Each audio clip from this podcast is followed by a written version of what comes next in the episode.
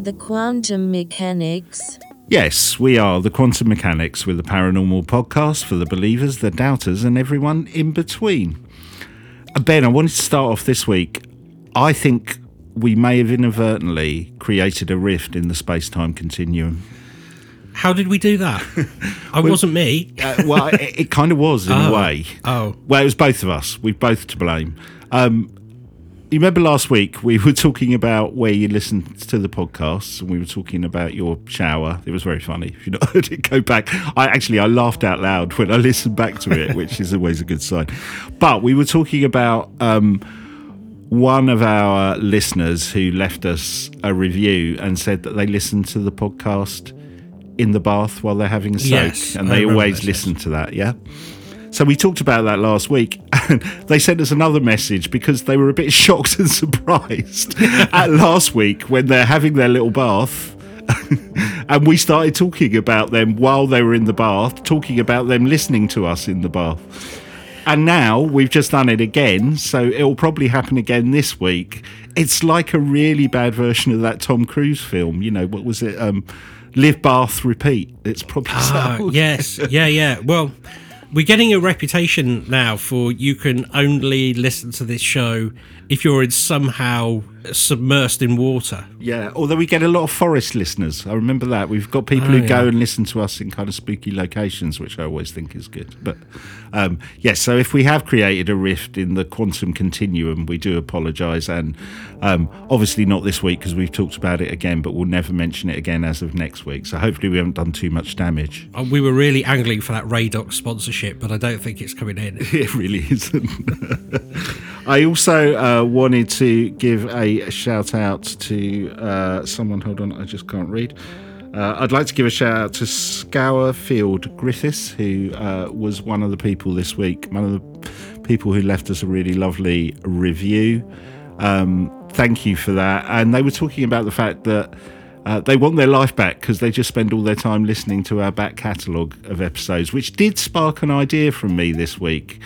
On a Friday, I was thinking we might do this Flashback Friday thing where we pick out an old episode and uh, just put it out there because we're getting loads of new listeners who may not have gone back and seen them. So um, if I remember, or both of us remember to do it, we'll probably do a flashback episode every Friday. Oh, good idea. Yeah. yeah, Yeah. Yeah, we've done a few. We've done a few good ones. Yeah, well, I I think we've got better, but um, we've covered. I realise we covered such interesting topics over the last couple of years. So, um, and if any uh, listeners out there have got any suggestions of their favourite episodes, um, we'd really love to hear that, and we can maybe feature that in the Flashback Friday thing. That seems like a good idea. Yeah, yeah, and and also, um, I think it's only fair to mention other podcasters if uh, there's a standout story. Everybody, uh, I think he might have to be. Oh, I don't know. Maybe it came in the free show, but anyone who listens to Mysterious Universe. Uh, great episode on dragons this week. Some of the stuff they're talking about, they're doing an interview intersected with your episode, um, Peter, about British dragons. Oh, okay. Uh, it's well worth giving that a listen. It's uh, it's quite an amazing tale they tell. Cool. Excellent. Yeah, no, there's always good value in Mysterious Universe. Yeah, absolutely. Yeah. Brilliant. So last week, before I had re- I told I told you I was going to do something about mice.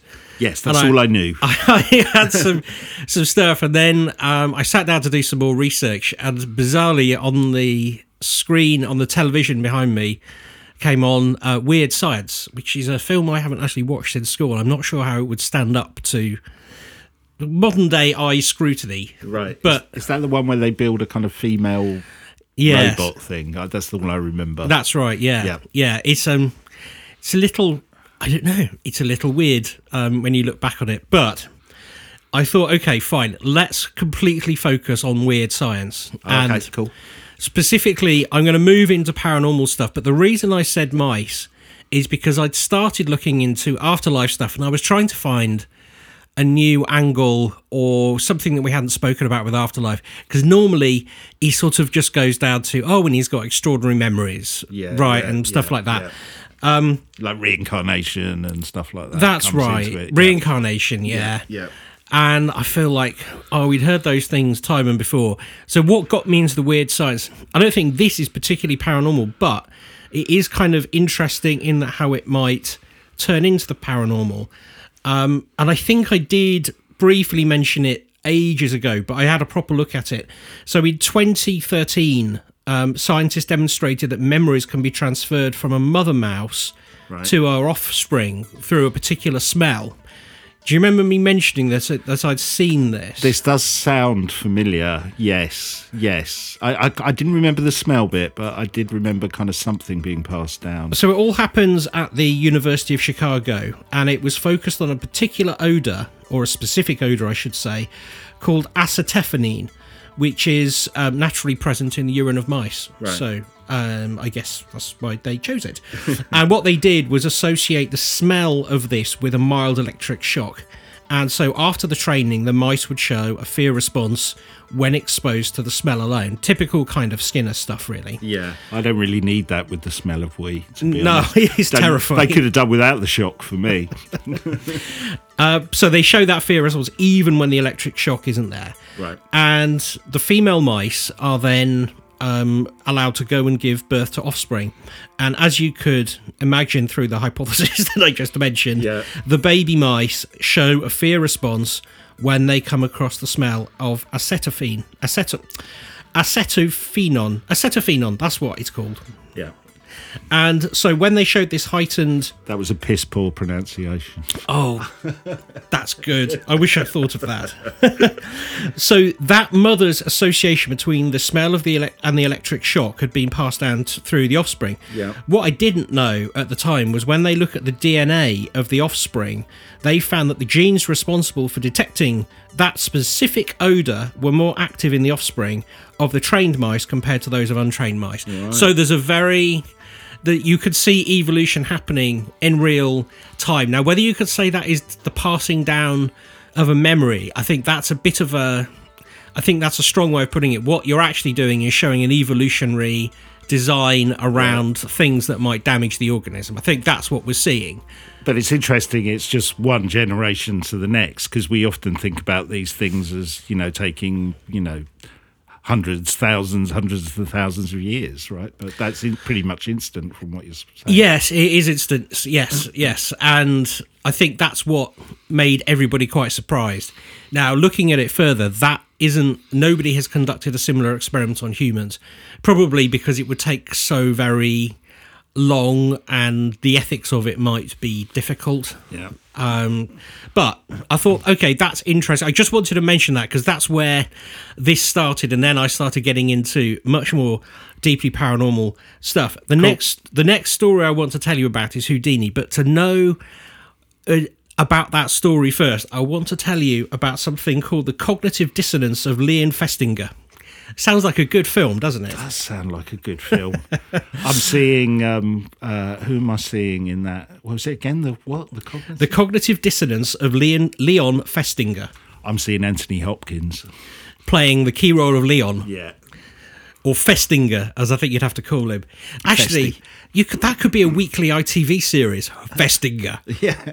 Yeah. That sound like a detective. While at the University of Minnesota, Festinger read about a cult that the believe that believed that the end of the world was at hand. I think I struggled over that because I should have said nigh, but um, it was at hand, which is a really strange turn of phrase. Basically, uh, he interviewed a woman who he called Mrs. Keech.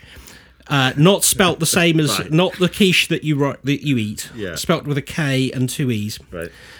She reported receiving messages from extraterrestrials that the world would end in a giant flood on a specific date. She attracted a great number of followers who left jobs, schools, and spouses and gave away their money and possessions to depart in a flying saucer. Sounds really like Heaven's Gate, doesn't it? Yeah, it does. Yeah. Quiche will do that to you, though. Yeah. uh, and according to Mrs. Keech, they would arrive uh, to rescue uh, these true believers. Given the believers' serious commitments, Festinger wondered how they would react when the prophecy failed.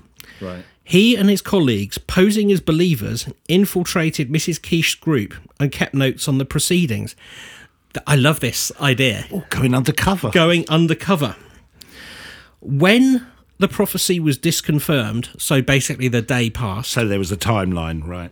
yeah, almost immediately the most committed group members made calls to newspapers and sought out interviews.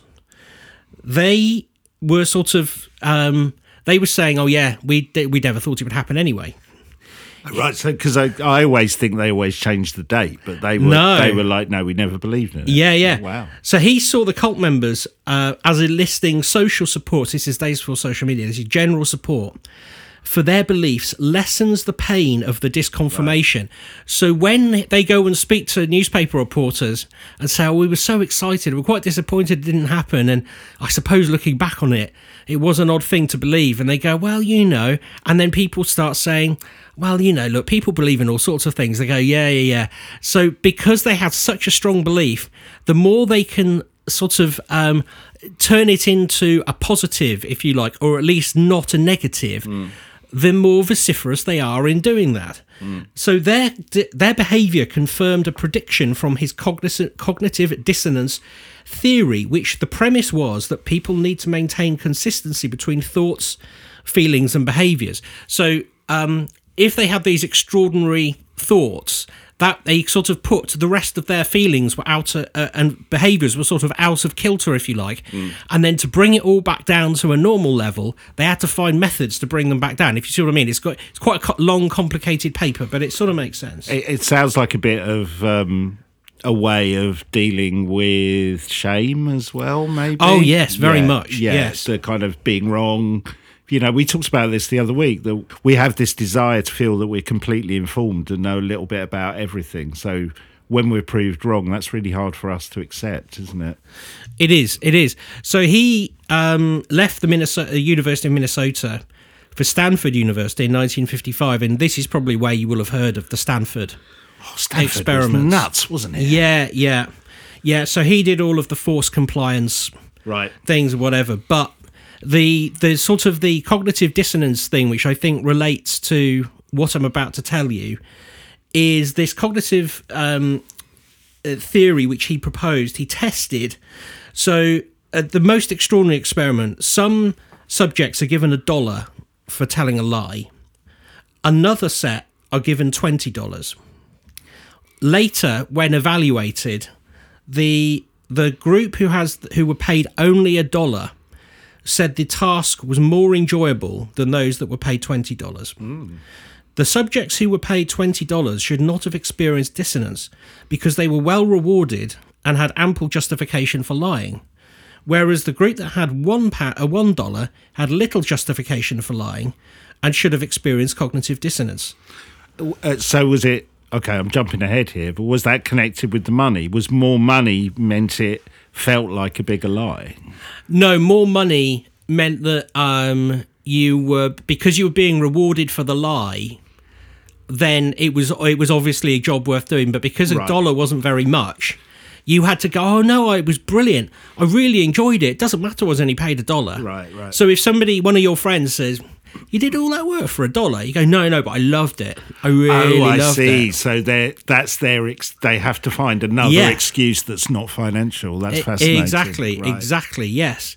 Which is why if you pay a lot to go to a theme park, for example, yeah um, if you don't feel like you've got the right amount, you've had the right amount of enjoyment from it, you have to kind of come up with other things like, oh, well, the kids loved it, didn't they? yeah, or yeah. it made it all you worthwhile with that one ride. You find those excuses in everyday life, which is why when you start talking about things that might be unusual and paranormal, it's quite interesting to keep Festinger in mind in terms of what is happening to the people who either Right, deny or confirm the experiment.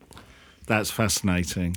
I hadn't really thought about it that way. That you have to have, you have to make yourself feel good about your decision. If the money's more, you feel better about it in some way. That's I- right. I'm slightly paraphrasing what you're saying, but that's fascinating. Really fascinating.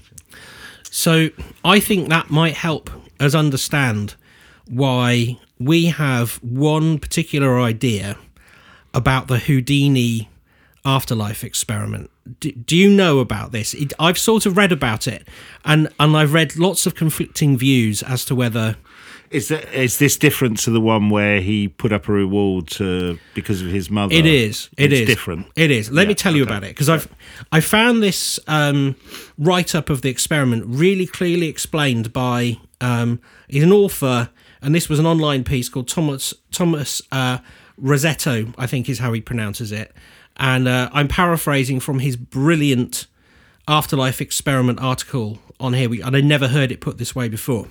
But let me set the scene for you. Yep. So it all comes back down to when in 1920 he met Sir Arthur Conan Doyle. We know that he did this. We've spoken about Yep, this before. yep. And their friendship lasted a good long while until Mrs. Doyle, who was a medium, in 1922 gave Houdini a long but what he describes as a general message from his mother. Mm. And this caused them to fall out because Harry said he had no proof that that was from his mother. And this put such a strain on the relationship that he fell out with Conan Doyle. Mm. Because I believe, again, I, I, I know a little bit about, I'm a bit obsessed with the Conan Doyle Houdini relationship. They were close enough; they'd go on holiday together. Yeah, they were. right. Yeah, even Yeah. though they disagreed fundamentally with the paranormal beliefs. Yeah, Yeah. yeah, yeah, Well, one of the things that made him not believe was that him and his mother had a secret pre-arranged word, which is the word forgive. And I didn't realize mm. that he was looking mm. for that one word. Right.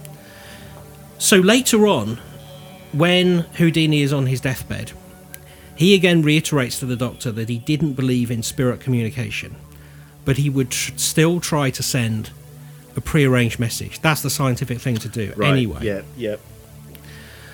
And he then, the author here, goes into. So him and his wife, they would obviously, Houdini's wife, that is, Yeah.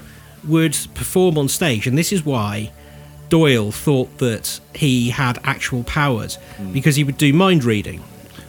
And that does fit into your belief thing because I've heard this before about Conan Doyle wouldn't accept that um, Houdini didn't have magical powers. He thought that was part of the That's act, right, right? yes. Pretending that he didn't have them. But that sits with your belief system thing. He could not, as you know, take on board that it was all a con because that Yeah. would change his belief system, right? Yes, yes, Yeah, yeah. Derren Brown would have blown his mind. Yeah. But um, when they were doing memory tricks or um, uh, tricks of, so there's one particular trick where Houdini gets, um, so, sorry, Bess gets given a, a coin, and Houdini has to tell her the year it was minted, Right. which doesn't sound like primetime viewing now, but you could imagine it would be spectacular in the day. And the reason is he has he with Bess has a set of 10 keywords that are related to numbers. So, for example, one relates to the word pray, two is answer, um, number 10 is the phrase be quick, and so you can you can make up different numbers using those things, and you can use them in a sentence. So, um, if you say, um, "Houdini, I pray uh, that you can answer this," pray one, answer two. It's twelve. So the number he's looking for is twelve. Yeah. Pretty simple, but it's easy to hide in a conversation. We did. Um, I remember when uh, I was a lot younger and uh, I was working for a TV company. A couple of people started doing this type of thing for fun, and they'd worked out their own system.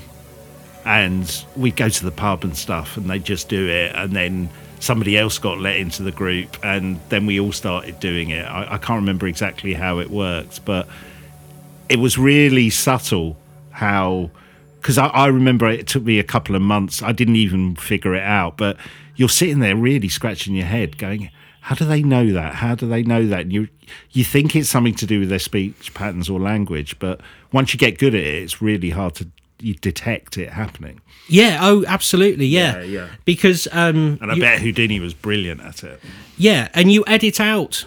Well, you don't even hear the words because you just you know the meaning. Yeah. It's only if you're you're a participant Yeah. So when we come on to um, this particular channeling, the other thing to note is that they had a more complex set of coding as well, uh, because the message that was sent to Bess wasn't just um, single digits or anything. It was uh, it was a full, you know, obviously full words. So there's a the more complicated system. Uh, I won't explain the full thing, but let's say Harry wanted to send a message hi, uh, hi. H is the eighth letter in the alphabet, so he would use the eighth word on the keyword list quickly. Since I is the ninth letter of the alphabet, he would use the ninth word on the keyword list, look. So he would send a message containing two words, quickly look. That means hi. Yeah. Do you yeah. see? see Yeah, where I'm yeah, from? yeah. yeah. So, so basically, they, they had quite a complex. What they call it? A cipher? Is that what they call it? It it's is like a cipher, yeah. isn't it? Yeah, yeah. So we fast forward a little bit, and there is a medium called Arthur Ford, and he's channeling his regular spirit guide, Fletcher, who claimed to be working with the spirit of Houdini. And if you, so the aunt, the he sends through a message basically, which um, goes to Bess, and the message using this cipher system comes out as believe. Harry's message to his wife was to believe. This is after his death. Who did This, yeah, this is after his death. Right. So he's being channeled through another medium in front of Bess. right. So the the actual things that come through, the words, answer, tell, pray, answer, look, tell, answer, answer, tell, they sound like nonsense. But when you use the coding system, it turns into believe. And the full message is actually Rosabelle, believe. And there's a lot of importance in the name Rosabelle because it was Harry's most private and personal name Yeah. for Bess. It's what was on her wedding ring. Can I, can I just, just so I'm clear? So, Harry Houdini's passed on. This medium who shouldn't know that they had this cipher, yeah, Yes. says, I've been in contact with Harry. I know this is this is probably a, a, Yeah, an yeah, idiot's yeah, guide yeah. to it. And relays this message to Harry's widow, who then goes, Wow, if I apply the cipher to it, it gives this word. Yes, yes. So Wow. the um, this this seance is happening at Bess's home on Monday, January the seventh, nineteen twenty nine, and Ford and Fletcher, uh, they're the mediums. Not only brought, brought forward the entire message, but also explained the decoding method, which only Bess could have known. And they described that on the other side of this, Houdini and his mother are there helping get the message across. Wow.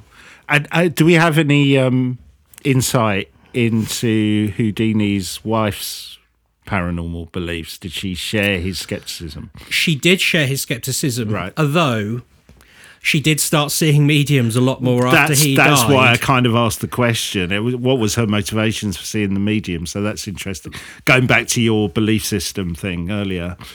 yeah, so she, uh, she was she was hoping to get this message from Houdini, Right. and she was wanting it to be real. Yeah.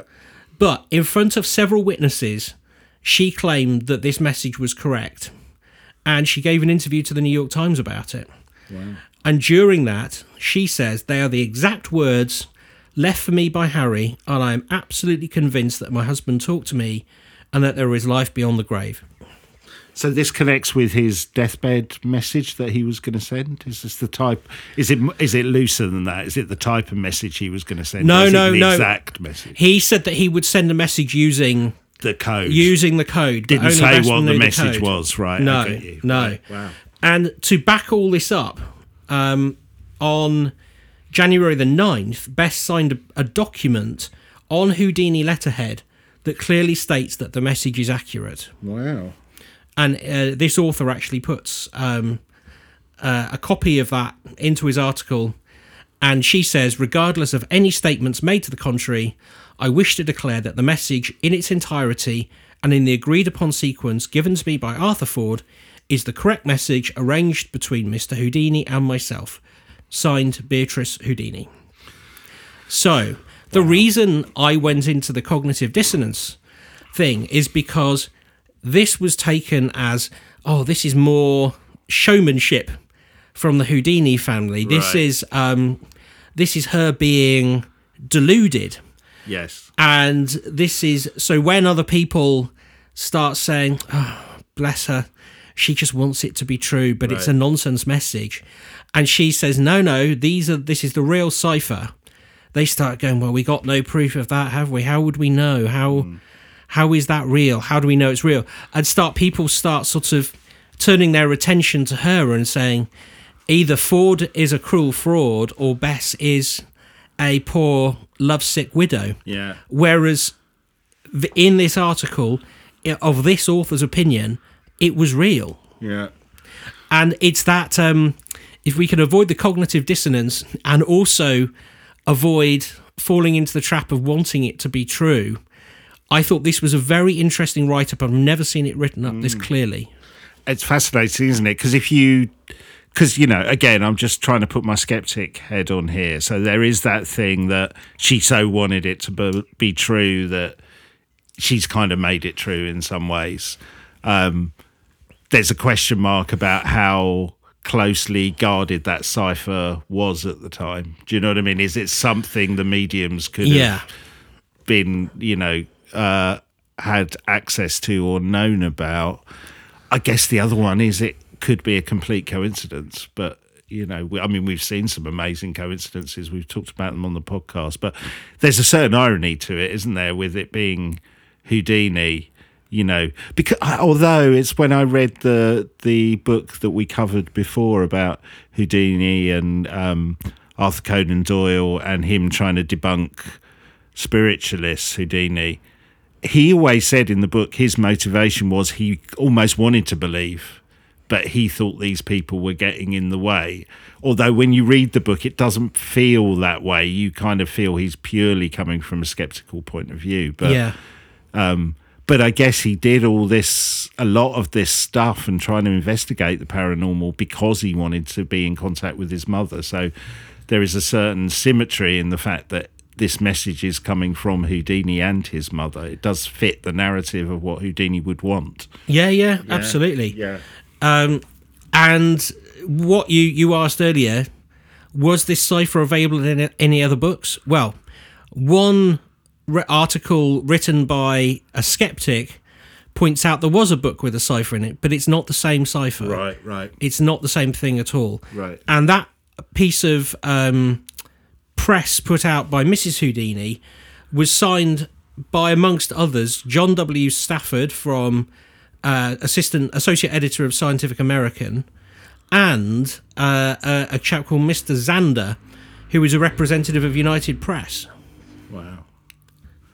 So it's not just her. Yeah, yeah. And again, that that takes you back to is it um, is it a continuation of a magician's trick that involves the widow as well? But that's quite a that's quite a bold move. It's a cruel her- trick It's a well. cruel trick unless it's something that her and Houdini may have cooked up before his death. But then you can't see a motivation for it. Really, I can't. Not not given how hard Houdini had worked to almost discredit fake spiritualism.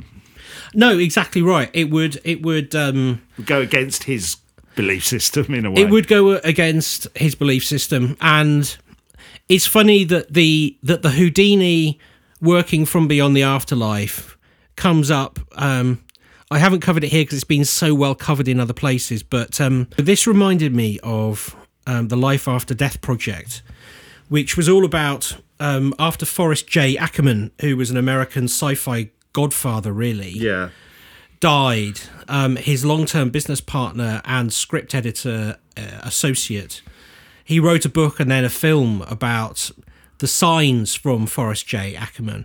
But when he investigates it, one of the professors, or I would say scientists that he talks to, is doing an experiment where he believes that Houdini is working from the other side to influence a machine which is counting um, photons, and he believes that f- that uh, Houdini was causing photons to appear at will in this sort of uh, experiment. So it's not the first time that Houdini comes up Yeah. in afterlife experiments. Uh, uh, uh, is there any connection of why he thinks it's Houdini rather than Einstein or anybody else? Uh, well, uh, he, he claims to have. Uh, well, Einstein apparently is working with him. This he's, is. he's in another experiment. He's in another experiment. Brilliant. This is the you sort of have to read the book. I mean, it sounds bonkers, Right. But he's got reason to believe that it's Houdini. But Right, right.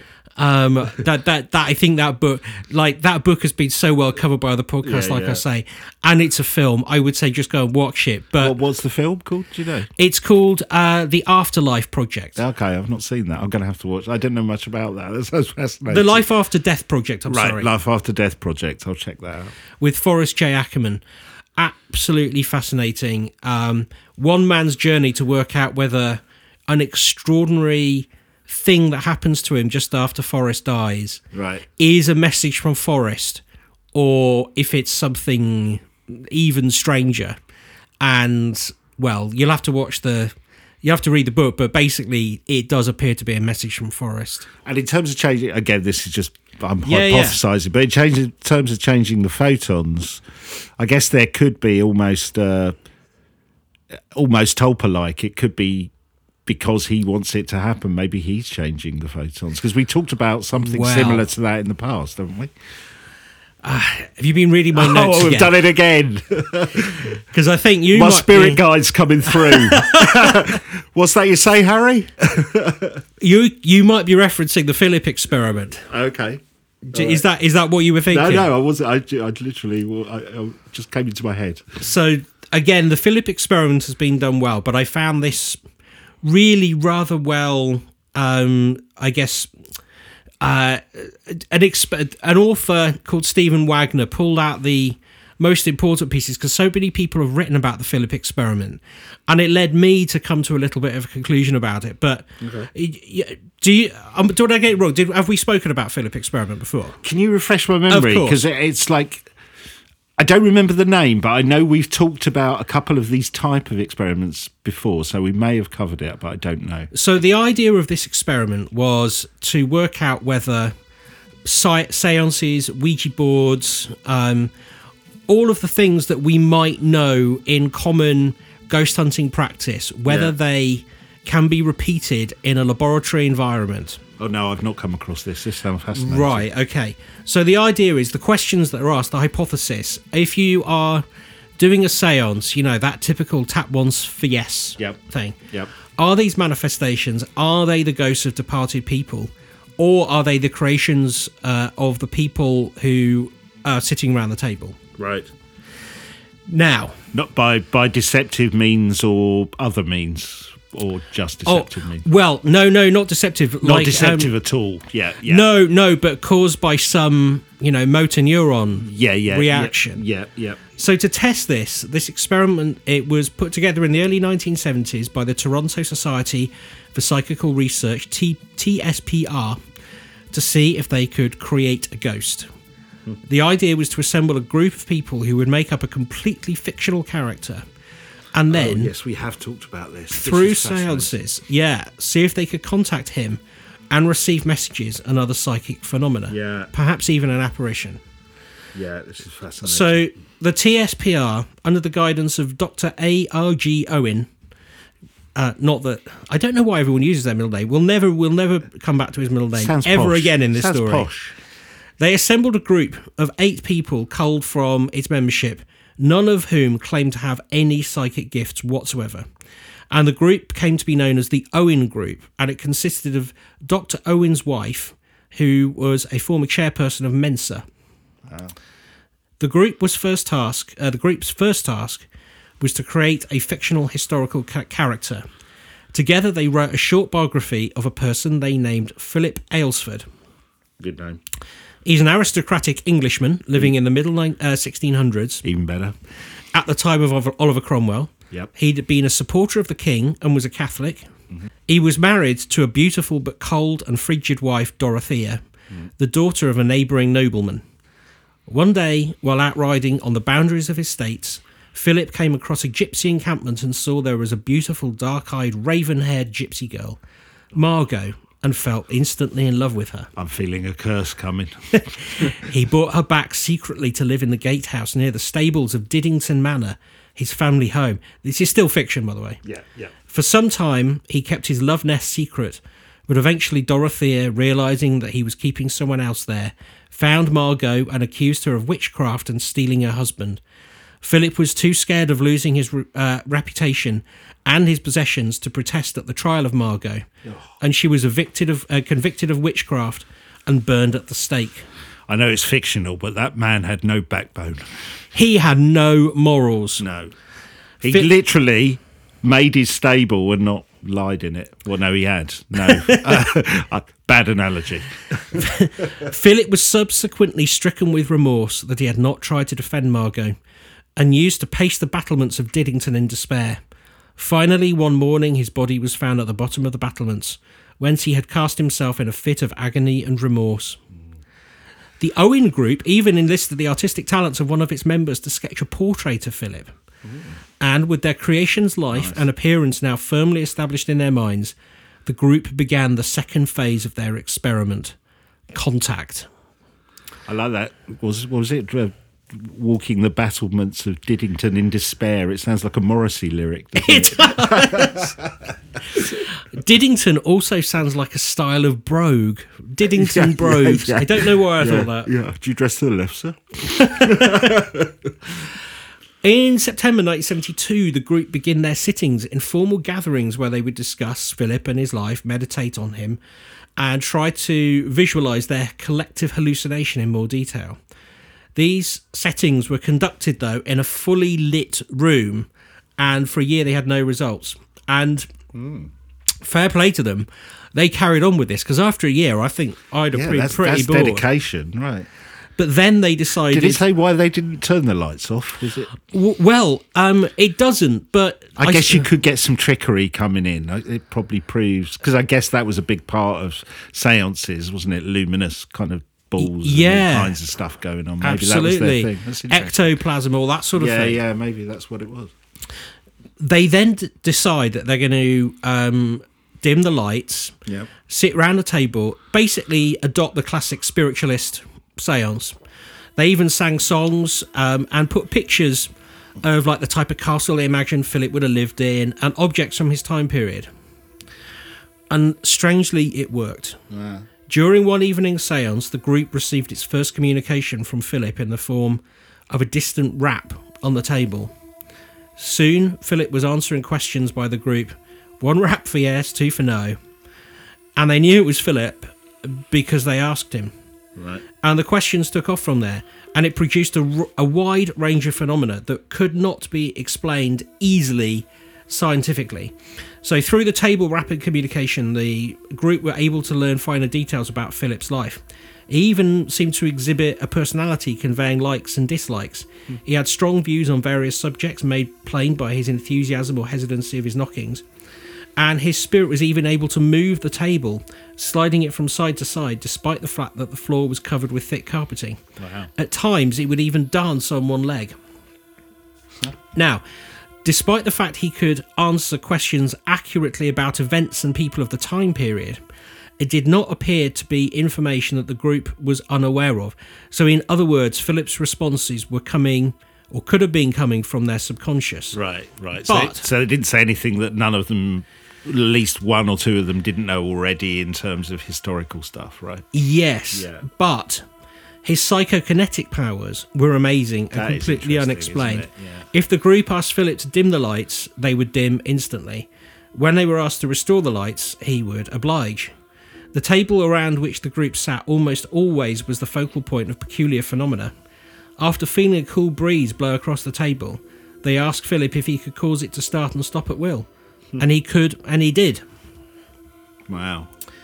The climax of the experiment was a seance conducted before a live audience of 50 people. The session was also filmed in part of a, for a television documentary, and Philip was not stage shy and performed above expectations. He did table rappings, other noises around the room, and made lights blink on and off. And the group actually attained full levitation of the table. It rose only about half an inch above the table, but the uh, this feat was witnessed by the group and the film crew. Wow. So um, it's really peculiar that a fictional Yeah. spirit is coming through and causing all the sorts of phenomena that you would expect from a Victorian era seance. Yeah, and uh, yeah, so I guess we we'll kind of come onto it, but you're kind of going, well, it's either some kind of trickster spirit or tulpa or something going on, right? Well, yeah, I mean, just to just to finish off because it wasn't that one off. The group was so successful, they did it again with a new a new set of people and a new ghost, Lilith, a French Canadian spy, and in Sydney, uh, Australia, another group did the Skippy experiment, where six participants created the sto- the story of Skippy Cartman, a 14 year old Australian girl. I thought it was going to be a kangaroo. No, no, it should have been. that would have been surreal, wouldn't it? It should have been. It should have been.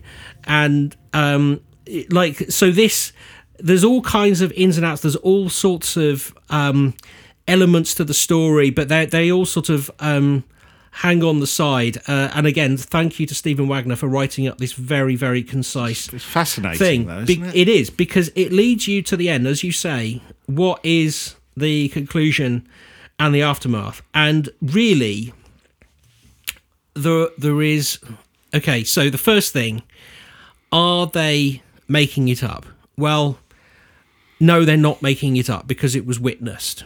It's quite a lot of dedication to make it up as well. The amount of time they spent on it. You know. what I Yes. mean?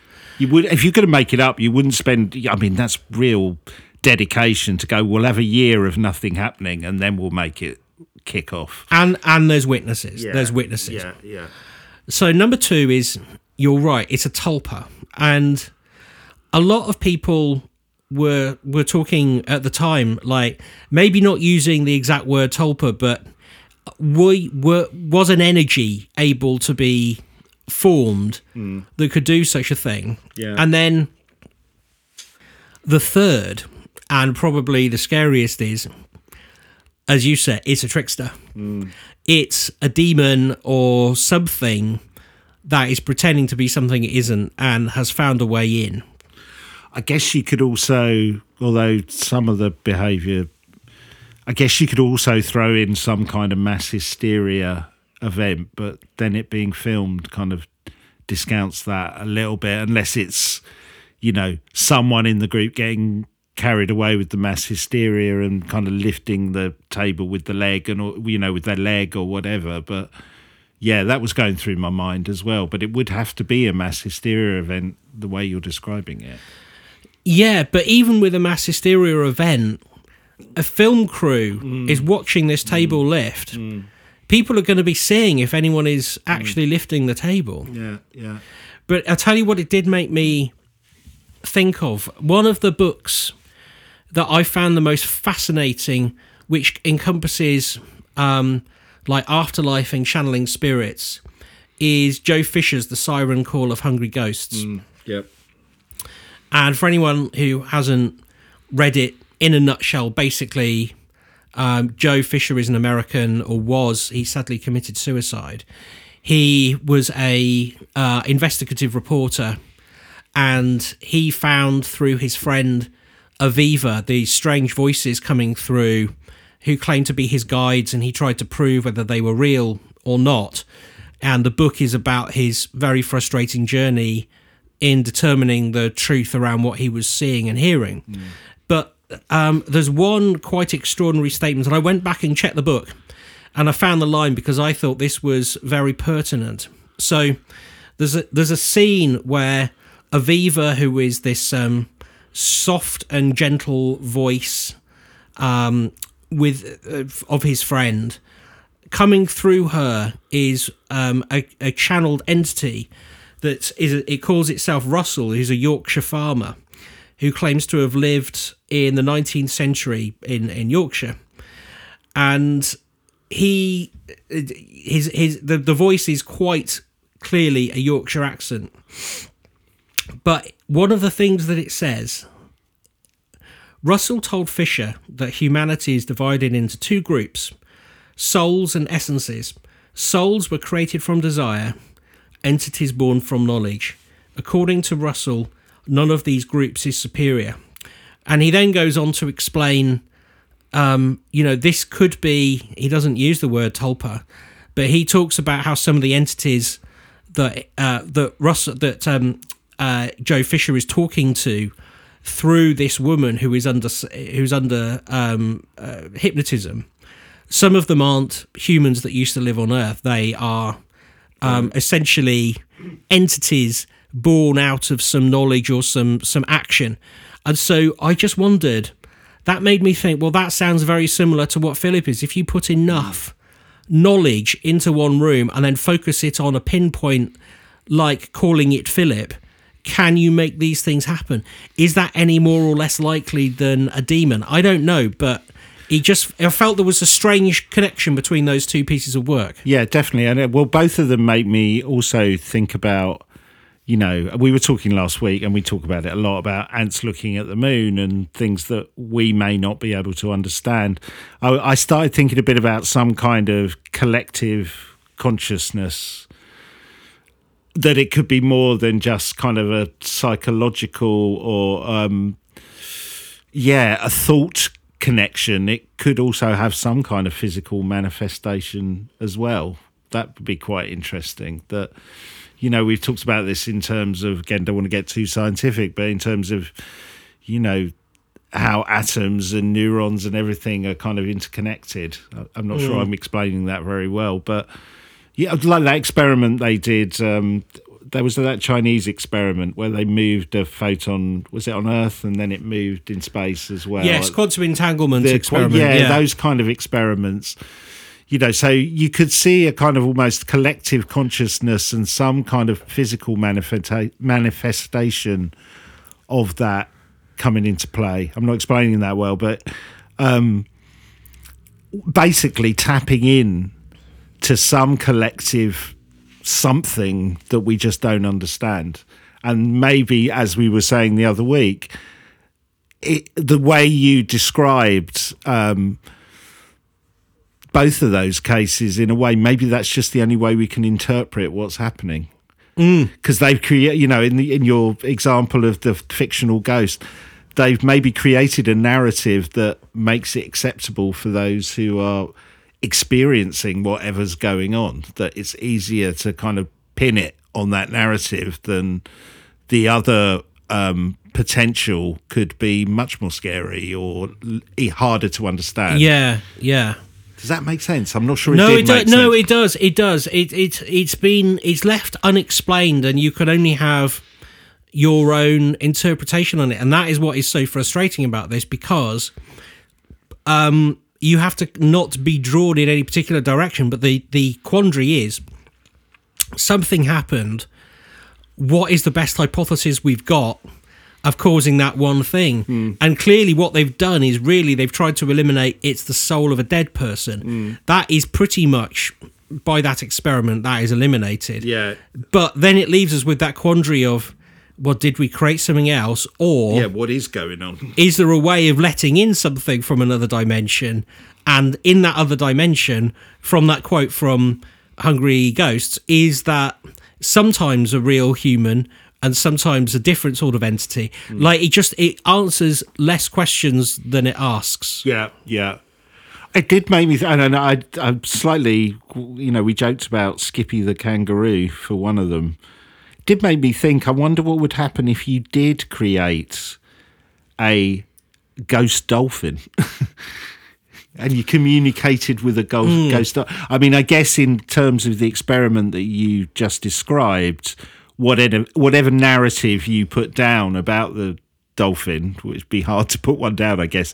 But I guess that's what the people in the seance or in the room would feed back to you. I'm interested because you said they're not giving any new information necessarily. It's sticking with the narrative that's already been created. So you probably couldn't work with an animal type experiment because you wouldn't get anything. You know what I mean? I'd love to know what's going on in a dolphin's mind. Is that a way of like getting some understanding of it? But I guess we're saying it's not about the dolphin at all. No, but what you could do is um, you could experiment a different way where you create a lake monster and then you you uh, invent a backstory of sightings. Bigfoot or something like that. Yeah, yeah. yeah, yeah, yeah. So we could we could take a virgin lake, as it were, and get eight people to be completely fixated on the sightings of Lakey, the monster, and um, then if other people started seeing it, we've created a tulpa. Yes, or we disprove a tulpa because if let's say you went for something completely ridiculous, can we think of something completely ri- ridiculous? Like um, I don't know, we did that um, Chinese ghost story a little while back about the talking toad. Oh yeah, yeah, yeah. So if you did a backstory for the talking toad, there is all there's some lore and legend about it. But you set you maybe did that experiment here with the talking toad. If nothing manifested at all, would that indicate it's not a tulpa or it is a tulpa? Because are you less likely to create it because it seems ridiculous? Do you know what I mean? So you're back to the belief system again. So if you got a group of people saying what you want us to you know, Skippy the kangaroo to find out what's going on in Skippy the kangaroo's head, would it never manifest because that group, it's outside their belief system that they could summon a kangaroo ghost? I think I know where you're coming from. Yes, the only trouble is Trying to get my head round it, but I'm not doing very well. But No, it's just with the talking toad, you'd need to actually.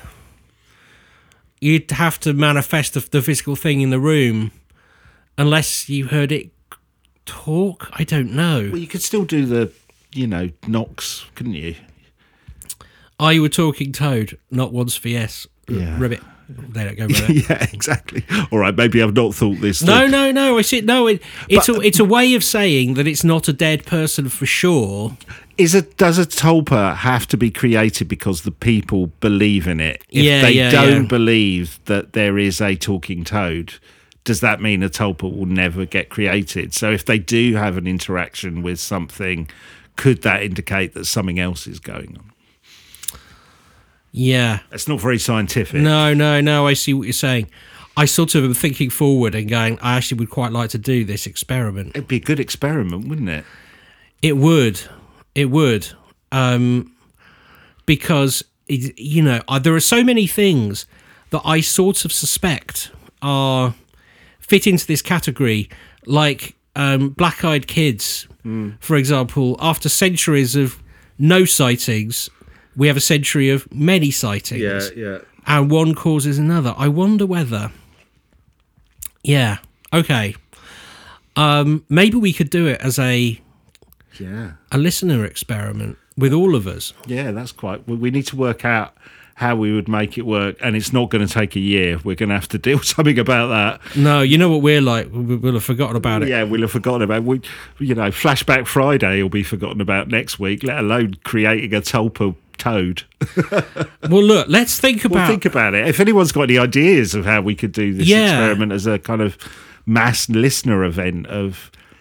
You know, because that'd be interesting in a way. It makes it makes me think a bit Uri Geller as well about everybody grab their watches and sees what happens. And I know there's kind of you know there's maths involved in that, and just moving the watch can get it going and all that stuff. But I like this idea of coming up with some mass experiment. We should think on with that. yeah, yeah. Whether it's a talking toad, where the backstory is like a witch turned him into it or something, Yeah. or uh, it could be a talking umbrella. That's my favourite thing Oh, that you ever spoke about. yeah, about. that's really fun. a talking umbrella or a real life My Little Pony or anything. Yeah. Yeah. Please not a werewolf. I don't actually want to see a werewolf as much as I love werewolves. Yeah. Okay, let's have a think on that. But if we know it's fictional, does that mean it won't work? No, because they knew Philip was fictional. They wrote Oh, they the knew. story. So the people even taking part in it knew. Oh, they they, all jointly wrote the fiction. Yes. Right. Okay. So it's not they wrote it and brought people in. No, no, they knew Wow, that they they okay. knew it was a fictional Philip. Oh, that that does work then. All right. So we'll we'll pick a character and then we'll do. That's a really good, interesting episode. We'll do a fictional backstory. Well, if we put the backstory in Yeah. and we get people to focus on the backstory, because this isn't like you've got to, you know, channel something. This is just really visual. This is like imagining your favorite story character. Um, like I've said a number of times, I self-identify as Arthur Dent quite a lot, and it doesn't mean that I believe in Arthur Dent or that he was a real person. But whenever I see my dressing gown, I think Arthur Dent, and so I probably think Arthur Dent probably three times a week. Yeah. Well, he always So- brings a towel to recording. I'll tell you Yeah, that. well, there we go. Yes, you see. Um, my Golgafrinchan jogging towel. so, if we could come up with something that was easy for people to do, Yeah. and every day we thought about what that thing was doing, where it was, Yeah. Yeah. then we could see whether we could create a Philip like environment or, or experiment, Yeah. but not with a fictional person. Let's do it with something else. yeah something something that's yeah because that's what, what that's what got me off on that that direction is because of all the interconnection with ghosts and you know wanting to get in contact with the dead and all that stuff psychologically i think that that adds a certain pressure or confusion to things but if it's you know something we don't think of in that context like a toad or or actually something inanimate like a my little pony then that becomes kind of interesting I really want to see people reporting real life My Little Ponies in fields in Dartmoor. But I think it might take more than the collective consciousness of a few hundred of us to do that. but yeah um, I think that's the other thing as well. We don't want it to be scary. It can't be. yeah we don't want to freak people out we don't want to freak people out. But I, you know, I wonder whether Jeff the Talking Mongoose wasn't something like this. Mm. yeah yeah I can really see that it might be. Okay, let's all collectively have a think and we'll regroup next week. Yeah, and definitely. We will start it as a little experiment for the summer. yeah cool that's a really good idea Because I think if we start talking about like leaving bits of chocolate out for it and stuff like that, I, I think we might get more of an effect. But I will say we might get sponsorship from cadbury's we've we've also got to answer to ourselves yeah if thousands, no millions of people believe in Santa Claus and his reindeer, Yeah. we have spoken about stories where people believe they've heard And- Santa, and- haven't yeah, we, and- well and seen him yeah and seen him. But um, that's obviously a pretty like you couldn't get a more tulpery tulper yeah uh, backstory than that. Yeah. So we'll we'll just have to moderate our expectations. Yeah. But um, yeah, let's do it. I love that. Yeah, cool. That's really fascinating. Really interesting. It's a bit to get your head round, isn't it? I, I struggled a little bit of just, but I think we kind of got there, didn't we? We kind of ended up, this whole episode has led to this idea of some kind of experiment. I love that kind of idea. Yeah, yeah. Unless not manifest in the bath, people. Yeah, no, no manifest. Well, unless it's a kind Oh, of unless it's the toad. or a rubber duck. I, no, I'm not manifesting a rubber duck. Okay. And the bath might be too hot for a toad. Yeah, you don't. Yeah, no, you don't want to go there. All right, we'll we'll think on. And if any anyone listening to this is still with us and doesn't think we've gone absolutely loopy, um, let us know if you've got any ideas of how we could do it because it's uh, there's something here. We just we're formulating it on the fly as we're talking, but um, there's something here we can do. And if you're called Philip and you're not a tulpa Yeah. and you are listening to us, let us know. Yeah, definitely. But if you are a tulpa, even better, Yeah. let us know. yeah. Well, rather than knock once or twice, if you can kind of like, subscribe, or write a review, that's even better. um, brilliant. All right. Well, um, yep. Uh, we'll be back next week with more detail of our crazy plan to do a weird experiment. All right, take care, everybody. We'll see you then. See ya, bye. Bye.